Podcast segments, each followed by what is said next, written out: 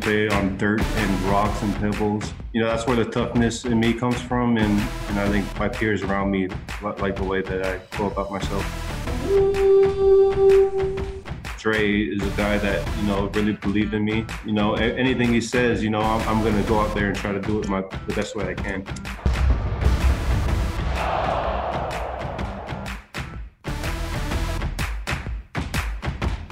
Hey there, Viking fans. Welcome to episode 56 of the Minnesota Vikings podcast. This episode and this entire podcast is brought to you by Verizon.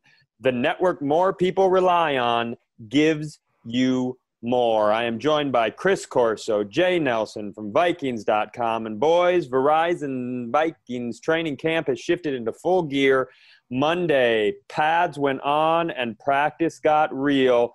Uh, we're going to take a look at a few of the things that are transpiring and a few of the names that are really being talked about. Kirk Cousins had a press conference. We're going to get into that a little bit. We have some quarterback news from around the league. And then our young Chris Corso will interview Hercules Mata'afa, uh, Vikings defensive lineman and great name haver at the end of the show. So buckle up, uh, ladies and gentlemen, and let's get into it. Cam Dantzler, guys, that's all I'm hearing. I saw a PA, Charch, Nordo, everybody, Vikings.com, everybody is losing their damn mind about Cam Dantzler. And, and, and we kind of knew that there was that that narrative might exist because I think a lot of us felt like we got a steal with him where we drafted him. I think he personally felt like he underperformed and got underranked via his, you know, his 40 time and some other things. I think he's got a little bit of a chip on his shoulder. And so, so we all knew there was a, a possibility that he would come in and pop, but people are really going nuts about this. Chris Corso, as somebody who pays an incredible amount of close attention to every single thing that's happening right now at our facility, what, why is this hype booming so hard, and should I be buying into it?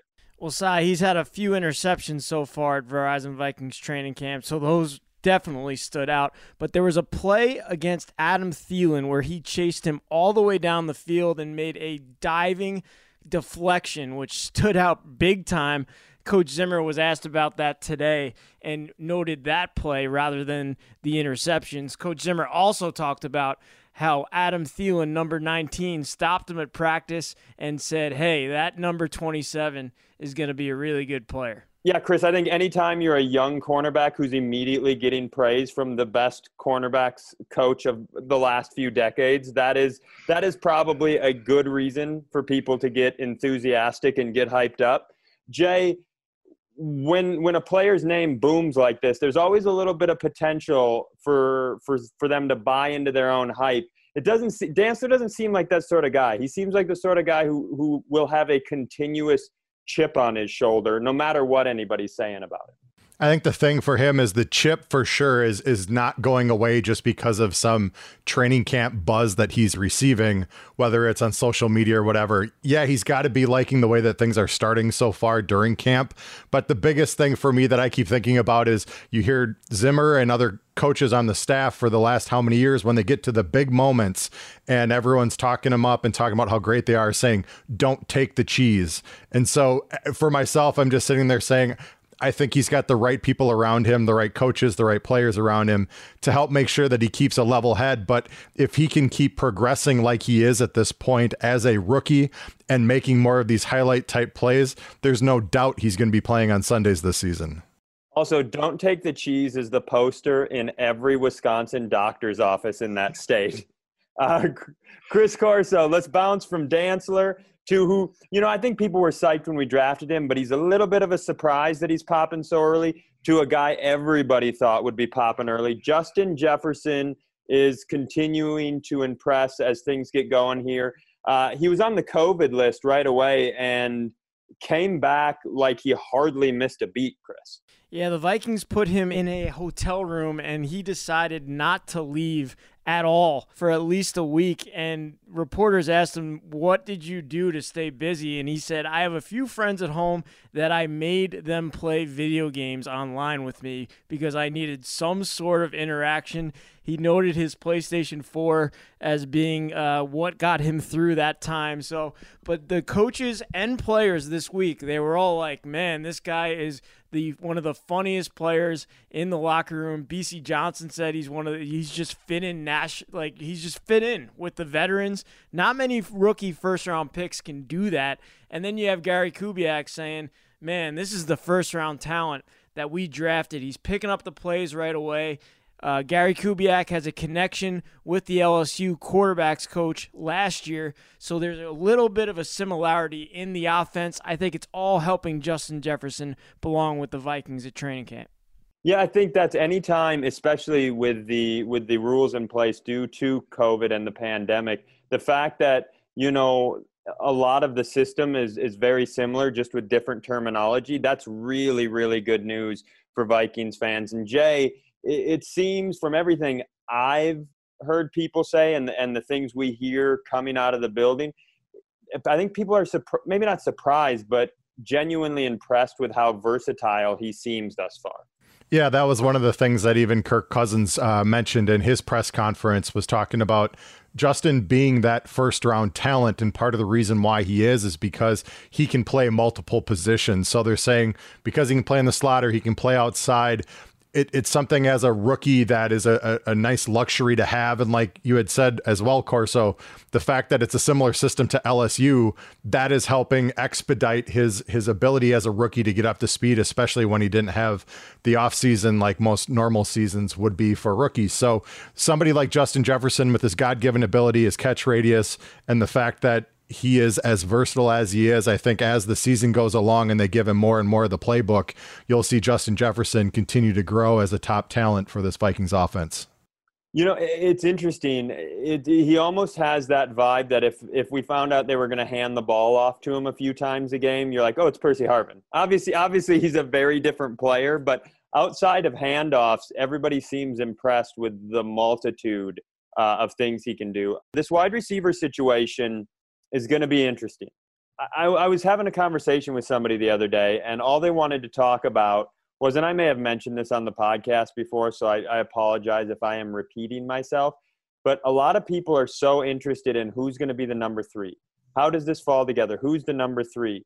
And, and even assuming Jefferson is the two, and if Jefferson's not and Sharpe is, who who it is it? Because you got Sharpe, Jefferson, Beebe and Olabisi Johnson fighting for those kind of two spots right there. To me, the more interesting topic isn't who's going to be the number three. It should be you lost Stefon Diggs, you lost a dynamic duo, but somehow I, I can't remember the last time I felt like we had three viable candidates for a third wide receiver spot. I mean, is, is this depth at this position at this point in camp? Is this in your guys' opinion, greater than anything you've seen in recent years? I mean, I know we we can go all the way back to three deep with Moss, Carter, and Jake Reed. We're, let's not get silly here, but since then, I, I can't remember the last time I felt good about four or five guys on the roster, Chris. Yeah, I had a conversation with Olabisi Johnson recently, and, and I asked him what the ceiling is for this Vikings group, and he said, "You know what? We're young, but we don't have a ceiling. Like there is no ceiling because we're going to shock people this year. We have a lot of young players.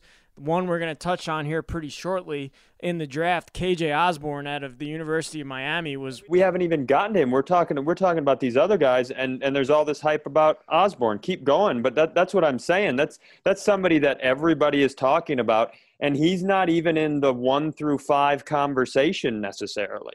Yeah, that's what I'm saying. Like we have Tajaé Sharpe, who was added in free agency. Olabisi Johnson coming back for year two after having three touchdown catches last year. He's he's kind of the veteran of the crew. He was talking about KJ Osborn and and some of these younger guys asking him for some advice, and and Olabisi Johnson's 23 years old. So it's just amazing the the depth and and the young talent that we have in this room. It's very unknown and very unexpected but they think the ceiling's high. Yeah, and, and I think, you know, just off the top of my head, you know, and I'm not going to sit here and say that this is uh, uh going to be some big booming, like I know for sure that these receivers are going to crush. I'm just excited about the depth. I think you probably, and somebody will, will Twitter, uh, Twitter at me and tell me how wrong I am, but you know, I we've always struggled. You know, Laquan Treadwell never quite lived up to what we hoped he would, and and didn't fill that third spot and really solidify the Thielen and Diggs corps. And so you have to go back and back and back. And maybe, you know, just off the top of my head, you're talking Sidney Rice, Percy Harvin, and Bernard Berrian. That was a hell of a receiving corps right there. But my hope is, despite losing Stefon Diggs, we might be, Jay, in a position to have one of the deeper receiving corps we've had in a long time. That was exactly what I was going to bring up was that 2009 team because, you know, we, we grabbed Percy Harvin, who was a top tier talent, but the Sidney Rice, Bernard Berrian, and then the speed of Percy Harvin during that 2009 season when Brett Favre was able to, to play with those weapons, that offense just went nuts. And so we all, we know what kind of offense we had in that 2009 season. And when you go back and look at some of the numbers that we did a, a week or two ago, and we were talking about the Vikings offense scoring more points and being more prolific and, and doing more within the top five in the league. That was that crop of, of wide receivers. So if we can replicate that this year with a bunch of young new talent coming in and we get everybody on the same page with Kirk, that potentially could be lethal for this offense. And let me put my homerism away just for a second. There, there's no part of me that expects this corps out the gate to live up to Harvin, Berrian, and Sidney Rice. That was a magical year. I'm just saying, I, I think I think you can be rather than focusing on who the number three is going to be, I think you can be excited that it feels like we have one through five in a season where depth is going to be monumentally important. And then let's get to the guy you mentioned, Chris, KJ Osborn. He's he's becoming a hot topic and and making a case for the Vikings keeping six wide receivers because he's very shifty and really could make a difference on the the kick and punt return teams. is it bad to say that he kind of reminds me a little bit of Cordarrelle Patterson? Like I see the big body type. I see the. I mean, he's very um, in there on the punt and kick returns. He's been taking a ton of those. For uh, Vikings fans can go check that out on on the training camp live broadcast the other day. Um, PA and those guys were talking about how he's the number one right now to be a punt and kick returner for the Vikings in the upcoming season. So I see a little Cordarrelle Patterson. I'm I'm going with the with the comparison. I, am throwing it out there. I don't care. We're gonna have to call this episode uh, "Ridiculous Expectations." I'm sitting here like a bobo, going, "Yeah, one of the better receiver corps of all time," and Chris is calling KJ Osborn one of the best kick and punt returners of the last 20 years in the NFL. I love it, Chris. For the first time, I feel like you. I know I'm going to take that back. I don't feel like you because the, the audience can't see this right now, but Chris Corso is wearing a Peloton t-shirt. Like a like a t-shirt that just I didn't even know that you could get a Peloton shirt. Chris, did you what did you buy that at the Caviar store? Where the hell do you get a Peloton brand t-shirt? You have to get to 100 rides and throwing it out there and you get the free shirt so oh so you wore it so you could boast this was this was not only not only did you want the audience to know that you could afford a peloton but that you're actually one of the five people who rides it after they buy it you got to get through quarantine that was the only way i could do it man other than talking to you i don't know how else i would get through it yeah, and I honestly I don't think talking to each other has helped either of us at all. At get all. through quarantine, not remotely.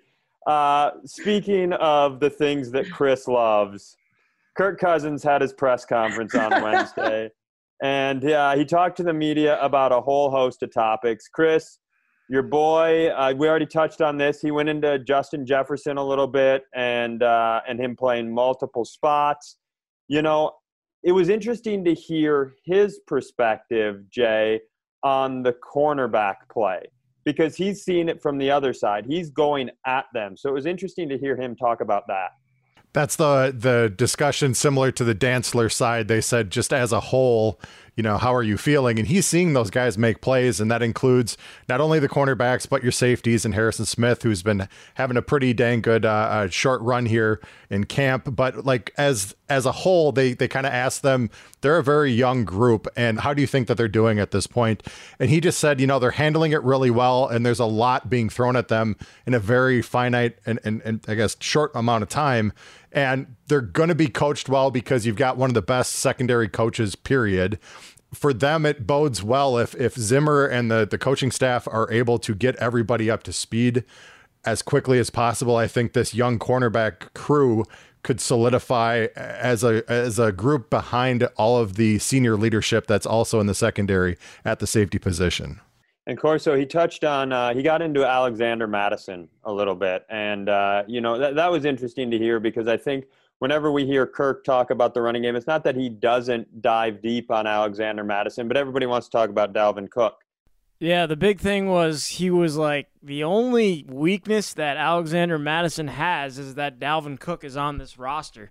He touched on the fact that Mattison has been making crazy catches out of the backfield so far in training camp. He talked about his blocking ability as the pads have gone on the past couple days, and he really like he doesn't lose a beat. He doesn't miss a beat when number 33 comes out of the game and, and Mattison comes in. So that was the biggest thing for Kirk. And can I tell you what what all of this, everything we've talked about so far, uh, leads me to the place. This is my number one takeaway. It's something I thought in the off season, but now it's it's just being cemented.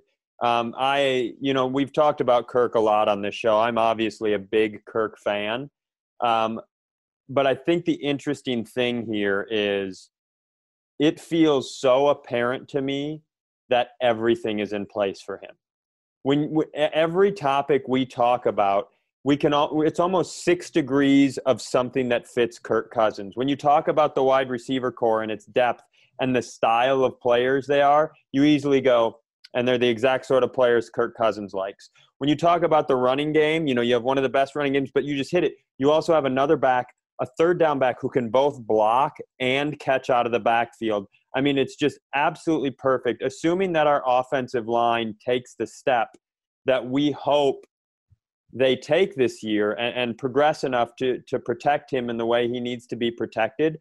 I I just think and I'm excited for this. I've said this on this podcast before. I will say it again and again and again. You should be excited that he is in a place to answer the question that everybody has about him. Now, now I personally think that Saints moment last year, throwing that ball in the most high pressure, uh, high pressure moment of his entire career. I think that's going to be a snowball. I think you're going to see a lot of that aura come off him and just see him playing football. And I think every step this year is going to be a step forward. But we are exactly where we need to be. You, Kirk gets to do. He gets to walk out there and do it. And for those of us who believe in him, he gets to show eh, there's no there's really no excuses right now there's no excuses and there's no you know there's no need to be negative we believe in the guy we gave him the money and now he gets to go out there and prove it and that just keeps being the running theme in my brain throughout the offseason and now it's being cemented in camp and i'm i'm excited about that i think some people look at that with negative expectations and think you know, uh, here's how I'm going to be right about Kirk Cousins and what he's not good at. If that's the way you're going to live your life, fine. To me, here's here I am ready to go the opposite side of it. This is finally built the way he wants. Everybody's behind him. Let's go. Go do the thing we all think you can do, Kirk. And I'm really, really enthusiastic about that, Jay. One of the things about Kirk is that he's, you know, turning 32. He's now one of the elder statesmen on this team with a bunch of the older veterans who are now gone. One of the things that was brought up to him was that Fran Tarkenton didn't make his first Super Bowl until after the age of 32. And so he was kind of joking, saying, Well, at least you're telling me that he did it after the age of 32 instead of before.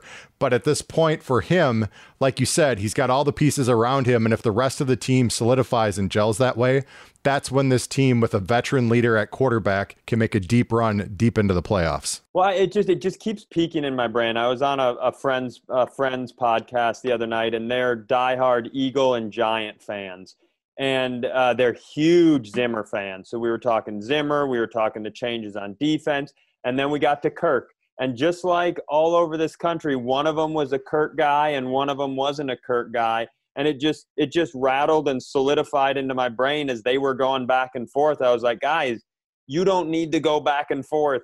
We're gonna get the answer. You know, he everything is right there. We are going to see it this season, Chris. Yeah, for every uh, Kirk guy, I think you have two non-Kirk guys. I think that's more of what it's like in this world. But uh, I just want to touch on. You talked about all the weapons he had. Did you see the picture of the Vikings running backs, Cy, at at training camp the other day? No, I didn't. they look like they've been working out with Danielle Hunter. Like, like oh Mike, yes, the Mike one where Boone. they look like they're on the Monstars squad in in Space Jam. Mike Boone might be like as as big as either of those guys, and Dalvin Cook and Alexander Mattison. So talk about weapons. I think that that room is going to be a big deal for him this year. All right, well, let's transition from our quarterback out into the rest of the NFL and all the quarterbacks out there. Uh, well, a couple quick questions. Alex Smith has somehow returned to practice for the first time in 21 months. Unbelievable. He suffered a compound and spiral fracture of his tibia and fibia that became infected you know, he, he ended up doing his his rehab at uh, the Center for the Intrepid down in San Antonio, Texas, Jay, where they rehab a lot of wounded military veterans dealing with injuries like amputated limbs and war wounds. And his doctor actually said his broken leg looked more like a war injury than a sports injury. That's incredible. That's it's incredible that he's stepping back on the field. To see Alex Smith, let alone walking normally, but now on a football field is incredible, like you said. And the main reason why is because he was basically on death's door. He was at the point where it not only he had necrotic infection in his leg, they're talking about having to amputate his leg. They're talking about him losing his life because of the the septic shock that he was in. And for him to go through a 21 month process, not only of fighting for his life, but now coming back and having uh, skin grafts and muscle transfers and everything else to try and repair the damage, it, it, it truly is incredible that it took over 600 days and and double digit surgeries for him to heal those injuries. It's unbelievable the amount of fortitude that he had and one of the things that they talked about was the doctor for the Washington football team worked with that uh, Center for the Intrepid and was able to get him in there. And he said once uh, he was able to talk to the different wounded warriors, that actually helped give him some motivation for kind of going like, they're dealing with this. I can try and handle my business on my end and see where I can get to. And it just kind of lit a fire for him to fight as hard as he could to to make a change for himself. So it truly is incredible to see him get on the field at this point. 640 days, 17 surgeries. And, and Jay, I think you're exactly right with your last point there. I've been fortunate enough to do a couple things uh, with the Wounded Warriors here in Minnesota. And that group of men and women is so just, I mean, inspiring, basically. When, when, you, when you see when you see the things that they have had to deal with to continue to try to get back to the to their lives and their families and their things being around people like that has got to be nothing more than than monumental you know in terms especially if you're dealing with a very different backstory but a very similar uh, physical situation. Uh, chris if he steps foot on, i mean this viking fans know this. When teddy bridgewater walked onto that field for the very first time it was that was incredible it, it was it was as loud as almost any moment that I've been a part of as a fan for that team.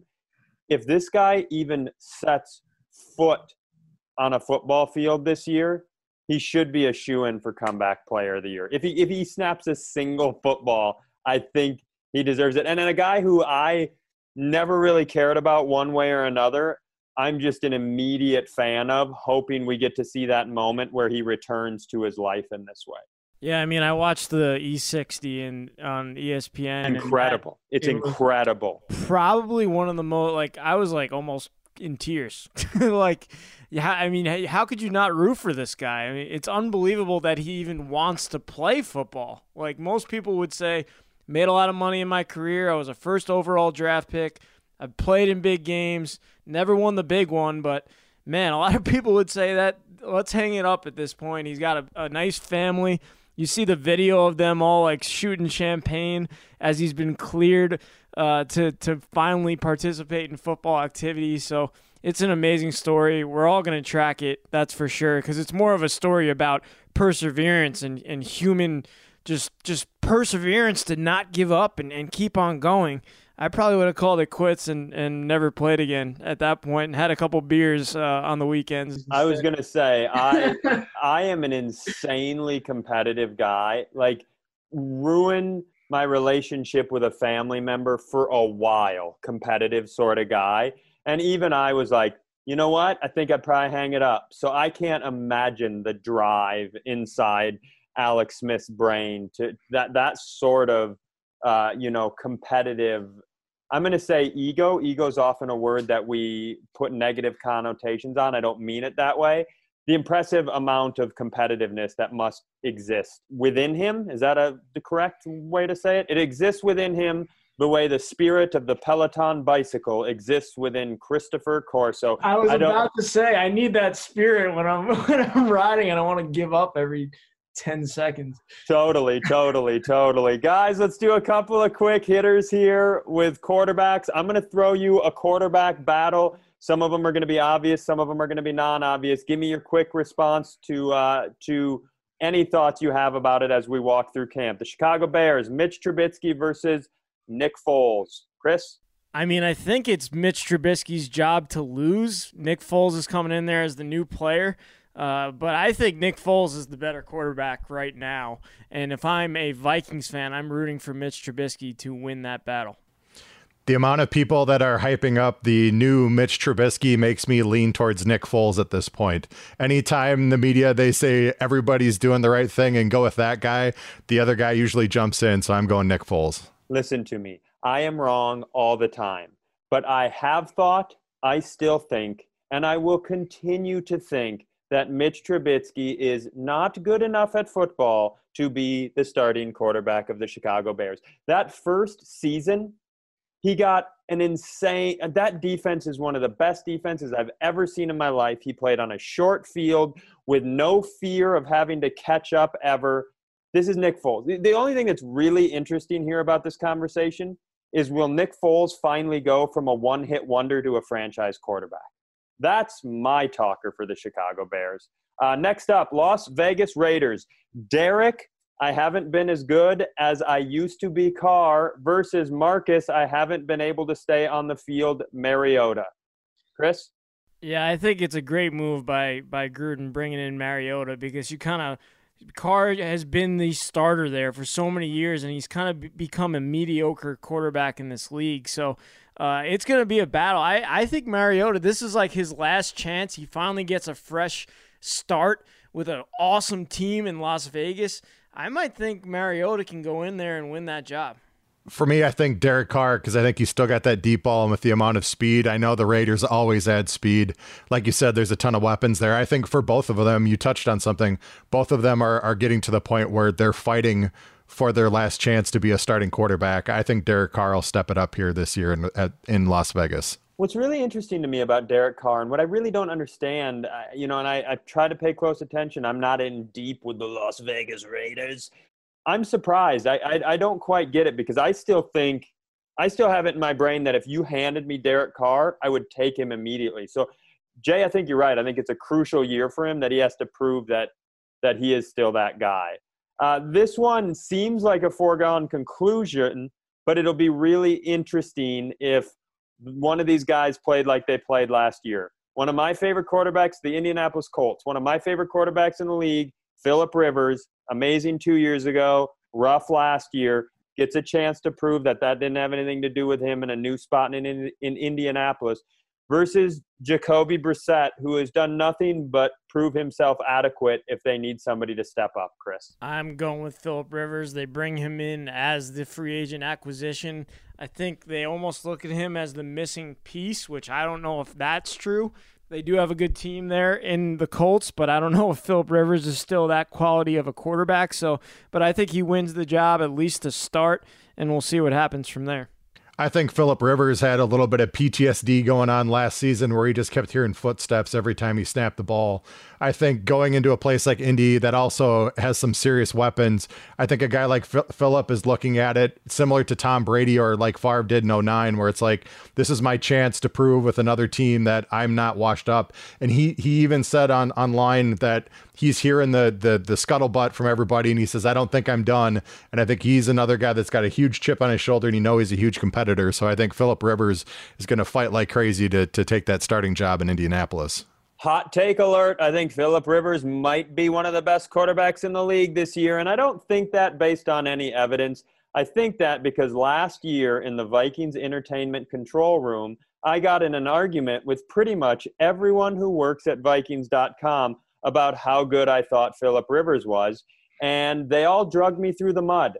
And so I need Philip Rivers to lead this team to 12 to 13 wins and an incredible quarterback rating throughout the season so I can be the most insufferable person at the TCO Performance Center. I love Philip Rivers. I think he's a loyal guy. I think he's a good dude. I think he's one of the most underrated quarterbacks of the last 20 years. And I'm happy to see him in a place where if he does play like he played two years ago, he's competing in a pretty wide open conference for a chance to go to the Super Bowl. Uh, outside, since they're the AFC, outside of the Vikings, I can't think of a guy in the league right now that I would rather see go to the Super Bowl than Philip Rivers. You just want to cheer for a guy who wears a bolo tie and, and basically swears like he's in church. So he, he he's one of those guys that he tries to do everything right, but it's the bolo tie that really puts him over the top, right, Cy? He would hate your Peloton t-shirt, Chris. You could never put a bolo tie on that. All right. Chris uh, was able to sit down with Hercules Mata'afa uh, another player who is receiving some praise during Verizon Vikings training camp. Chris, thank you for doing this. Let's just pop right into it and listen to him talk about everything that's happened with him since he came to the team as a 2018 undrafted free agent. What is up, Vikings fans? Chris Corso here on the Minnesota Vikings podcast with Hercules Mata'afa. He has a big time opportunity this season in that three technique spot. What's going on, man? Hey, thanks for having me on the show. Uh, I'm doing good. We're just out here playing ball.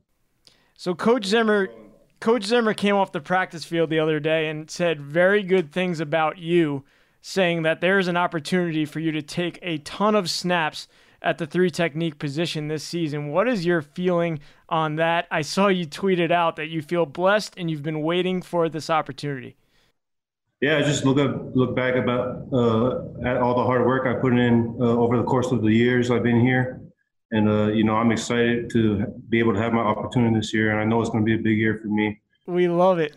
We had you listed on the website at 254 last year, and I saw a tweet where you're standing on a scale and it says 289 in weight. How the heck did you put on that much weight this offseason? Uh, man, it's hard. It's hard to maintain that weight, and uh, I've been slowly uh, kind of just finding my mid level where I'm like really supposed to be at. So right now I'm weighing around like 283 to 280. So I'm in that range right now, and uh, you know it feels good. Uh, it's definitely helping me with the double teams this year. Uh, uh, shows at practice, and uh, you know it's something I'm excited about. Something I worked really hard to to get there, and uh, you know just put in the hard work, and I'm just gonna continue the grind. Did you eat like a bunch of cheeseburgers during quarantine, or were you like doing squats in the gym or something like that? I had my mama's cooking. What kind of cooking is that? You know, I come home to a, a pizza, some steaks, uh, pork ribs, uh, some Hawaiian barbecue. I don't know if you ever had some Hawaiian barbecue, but sounds awesome. If you haven't, I, I know there's no Hawaiians out here in Minnesota or Polynesians out here, so maybe you have to come over and I'll, I'll, I'll, throw, throw some stuff on the grill for you. I'm a big foodie, so I would love that. Look, going back to your days in Hawaii, that is very unique for an NFL player to grow up in Hawaii and learn how to play football. What was the football scene like over there, just growing up in such a, a place where football isn't as, as big and, and prevalent? Uh, we, we don't play on the actual football field. You know, we play on dirt and rocks and pebbles you know, it's really just like that gritty, gritty uh, backyard football field when we put on the pads back in Hawaii. So, you know, that's where the toughness in me comes from, and uh, I think it shows, and uh, I, I, think it's kind of um, contagious in a way. And I think uh, my peers around me like the way that I go out there and go about myself. So you go from Hawaii to Washington State, where you were just an absolute monster the, the thing was you were kind of undersized, but you go in there and you have a career 21 sacks with the Cougars over there. How do you describe your ability to get to the quarterback in college and now translating to the NFL? Coming off the ball, it gets me excited, it gets me juiced, and uh, you know, I it just gets me going, and I want to get to the quarterback. And uh, uh, I want to hit them hard and I want to get them to the ground. And there's no better feeling in the world than doing that. Uh, looking back with the Vikings, you come here as an undrafted free agent. You make the roster, the 53 man roster. What was that feeling like to not be drafted, get the call from the Vikings, and come here and make the roster? Uh, you know, uh, I got a big family, so everybody's always on me saying, "Hey, you gotta go out there and do your job." You know, they're really hard on me when when it comes to that. So, you know, I take it with a bunch of seriousness. You know, never backing down from any opponent, and just going in there, keeping my head down, uh, be in my playbook, and you know, just be a real student in the game and learn how to play football for real. Because once you get here, I feel like a lot of people really don't know how to read like offensive formations or things like that. That's something I had to learn. That's something that's making me a better football player. In 2018, you tear your ACL, which is just has to be absolutely heartbreaking after doing all you did to make the roster.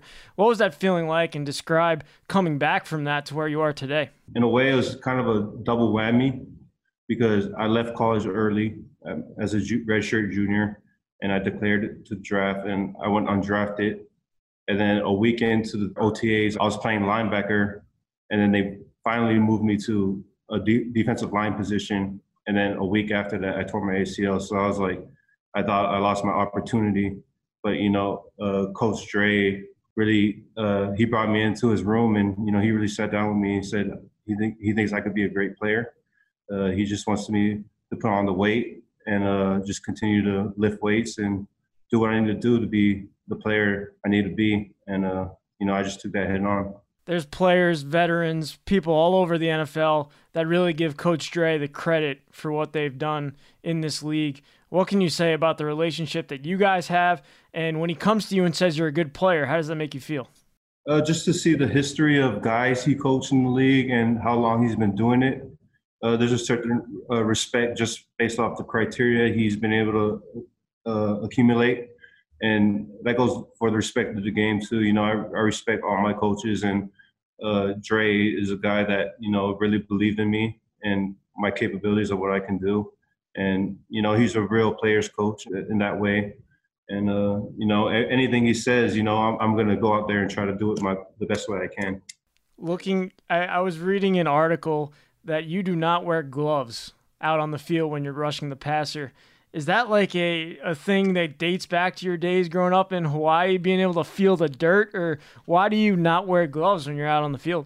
Really, it's just preference, you know. Uh, but I like getting my hands on guys and out physically my opponent. Everybody's out there wearing gloves, and I'm not wearing any. So, you know, just kind of a, my personal thing. Uh, just be tougher than the guy across from me. So in the preseason last season, you sack Teddy Bridgewater on an awesome play where you get to the quarterback. What was the feeling like to get back in a game and have a sack on a quarterback like that? Uh, it was really like uh, forthcoming for me because after all the work I put in off season to rehab my knee and get bigger, get stronger, you know, that was the first game of my NFL career, and I was able to go out there and get a sack, and it was a relieving moment for me. Dream come true, really. And uh, you know, that's the only thing I ever grew up thinking about was just sacking uh, all-time legends and you know all, all the greats in the game. And you know it's just keeping me motivated. So i could think of an undrafted defensive tackle who was undersized and was a hall of famer for the vikings and that's john Randle. Can do you do you know a lot about his game? Do you look at his game? Do you kind of frame your game after his? Oh that's the thing uh Dre kind of hit at me. He said uh, I remind him a lot of Johnny, and you know, I go in there. He he, he put some special film on for on my iPad for me to watch watch John Randle rush the quarterback, and you know, he's just a he was just a tenacious, vicious dude in there, and you know, I just want to kind of imitate that in my own way and make it my sort of deal. I think you got to do some trash talking if you're trying to be like John Randle. Yeah, I'll, I'll get that coming. I love it. When you see a guy like Michael Pierce decide to opt out, the big free agent acquisition for the Vikings um, this offseason, he's no longer going to be on this roster for the upcoming season. What does that mean for you to have that opportunity to fill in and be the starter on this team? Well, for anybody that ever played football, they always know that one term, it's always the next man up. And that's how I'm feeling right now is like I have my big opportunity ahead of me and, you know, I got to capitalize in it. And I'm the next man up. So I need to go out there and execute what I can do. We touched on a couple veterans on this team that have been here for years Linval Joseph, Everson Griffen. Those guys are no longer here, but they definitely left an impact on some of you younger players in the in the locker room. So, what kind of impact did they leave on you? Uh, those guys were a big, big part of what I am right now because just because I was able to talk to them, uh, you know, if Dre doesn't really explain anything, I don't want to ask Dre the question. I'll go and ask uh, Everson or LJ, and you know, they're just kind of that big brother in the room. You know, they took care of the younger guys in the room. Always, always try to coach them up when uh, we we feel like we, we weren't really understanding what, what was being taught at the moment, and you know, in that sense of way, the vet way, it, it was just big brother, little brother type of deal. Last question. I can't let this interview go by without asking you about your first name, the name Hercules. It is an amazing name. And tell us what that means to you and your family. Well, definitely not being good if I was five three and 160, right? we probably wouldn't be talking about my name if I was five three and 160.